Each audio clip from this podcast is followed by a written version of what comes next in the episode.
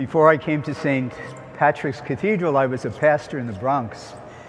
And one of the programs that we had was a Bible study um, on a Wednesday night. And so each week, for a number of weeks, we would study a different part of the Gospels at, at, at that time. And when I was in the class one night, one of the ladies who was a part of the Bible study group said, Well, Father, Father, can I ask you a question? And I said, Of course. Um, when exactly did Jesus stop being Jewish and become Christian? And I kind of, I was a little bit stunned by the question. And I, I said to her, um, Helen, Jesus was never a Christian. We're Christians. Jesus was a Jew. When he died on the cross, what did it say above his head? Jesus of Nazareth, King of the Jews.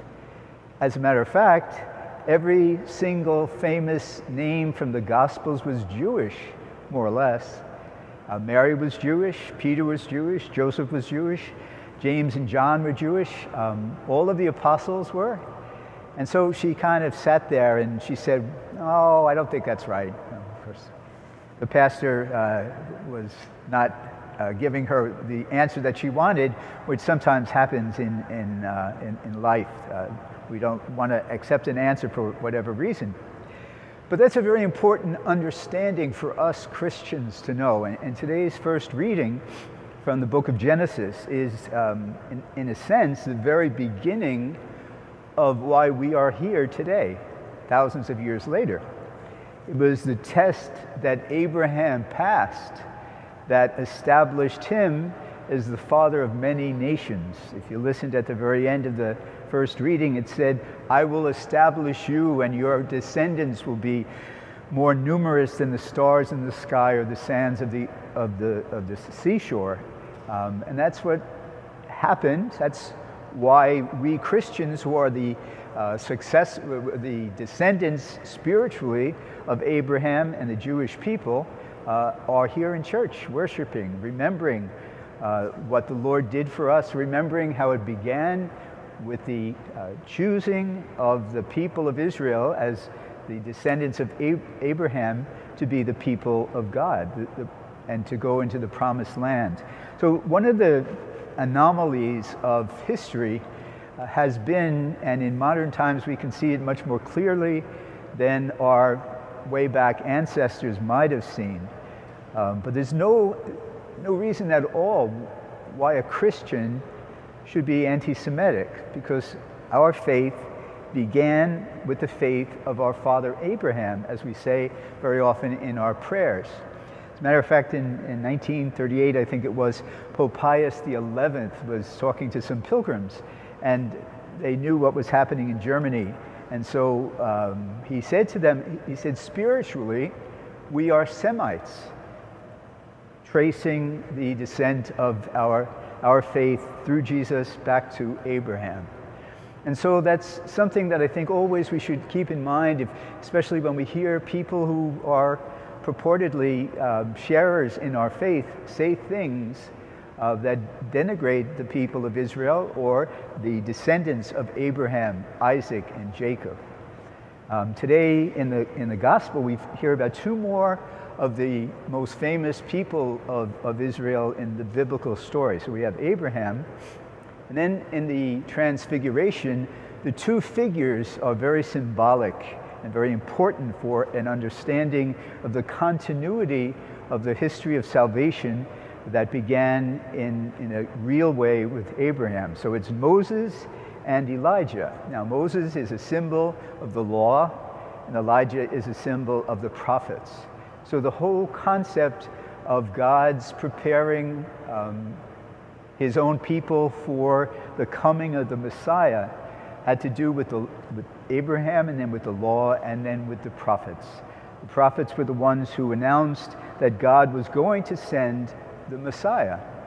Now, again, we as Christians understand that we uh, call Jesus Christ uh, by that name because Christ is the same in, in Greek as Messiah would have been in Hebrew. So, our faith is a faith that began with Abraham and was made different by the death and resurrection of Christ. As a matter of fact, the, um, the sim- symbolic um, transformation of Jesus in, in the gospel today is something that it's pointing to the resurrection. What did it say? That his clothes were as shining as, as, any, as anything could, could not be done by a human uh, dyer of, clothing, and his face shone like, like the sun. Uh, that's exactly what the idea of what, what the resurrection would be doing for him. And so we look forward to the resurrection in, in a few weeks as we continue our journey through Lent. Uh, we ask God to keep us always understanding the end of the road for us is not the death of Jesus, but the resurrection of Jesus. So, and we do that by going through these 40 days, um, saying to God that we want to participate uh, in the sufferings of Jesus. And that's the reason why we take on ourselves uh, acts of penance, acts of uh, taking making ourselves work harder in our, in our faith, in our prayer life, uh, taking um, little self punishments uh, when we give up something or when we decide to do something extra during this holy time of Lent. Sometimes people say, Well, Father, you know, um, on Ash Wednesday, I had in my mind all of the things that I was going to give up. I was going to give up uh, candy, or I was going to give up smoking, or I was, was going to give up uh, having a beer. Um, there are all sorts of things that people uh, give up. Uh, but Father, I lasted maybe four days, and then I, I kind of fell. And so I, I guess I'm not going to do that anymore. And I always uh, remind people that uh, if they make a promise for Lent, they should do their very, very best to, to fulfill the promise. But if they fall down, uh, it doesn't mean that it's a sin. It's not a sin. It's, it's something that you're trying, you're striving to do. Uh, but if, if it doesn't work out, I always tell people, well, pretend then that today is Ash Wednesday again. And you're going to begin again to do whatever it is that you promised to do for Lent. I think that's good advice for all of us. That whatever it is um, that we want to do for Lent is, is something that is a great blessing for us. But if because we're, we're humans and we forget, like on Fridays, if sometimes we forget that we can't eat meat uh, during Lent, we begin all over again. Every time we say, oh my gosh, I didn't do what I wanted to do, or I fell down in this or, or, or that. Um, when it, it's not like It's not like the uh, resolutions we make for the new year. Oh, I'm going to lose weight, I'm going to do this, I'm going to do that. And very rarely do resolutions last for the whole year, and we kind of forget about them. But the resolutions that we make for Lent are not, have nothing to do with that, have nothing to do with trying uh, to, to lose weight or any of that stuff. It has to do with making our soul fit in with what God wants of us giving our soul more strength to give us the ability to pray better, to be aware of the needs of other people and help them, and to uh, take care of whatever it is that uh, we promise that we want to uh, do for God in our 40 days of, of penance of, of Lent. Um, very often, people come to me and say, Oh, Father, I don't, I don't know what I can do because uh, I can't do what I said I was going to do. So I say, Well, do something else, do something easier. Uh, in the years way, way back before the Vatican Council and even before that, the rules of Lent were very, very stringent. As a matter of fact, in medieval times, uh, there was no meat or cheese or eggs or uh, any of the, the uh, products of, of, uh, of, the animals uh, that people could eat or, or, or partake of. And as time went on, it got easier and easier. And certainly in modern times, uh, a Catholic, as you know, is called upon not to eat meat on, on Fridays during Lent and to um, fast on two days, Ash Wednesday and Good Friday. Uh, that isn't the most difficult thing in the world.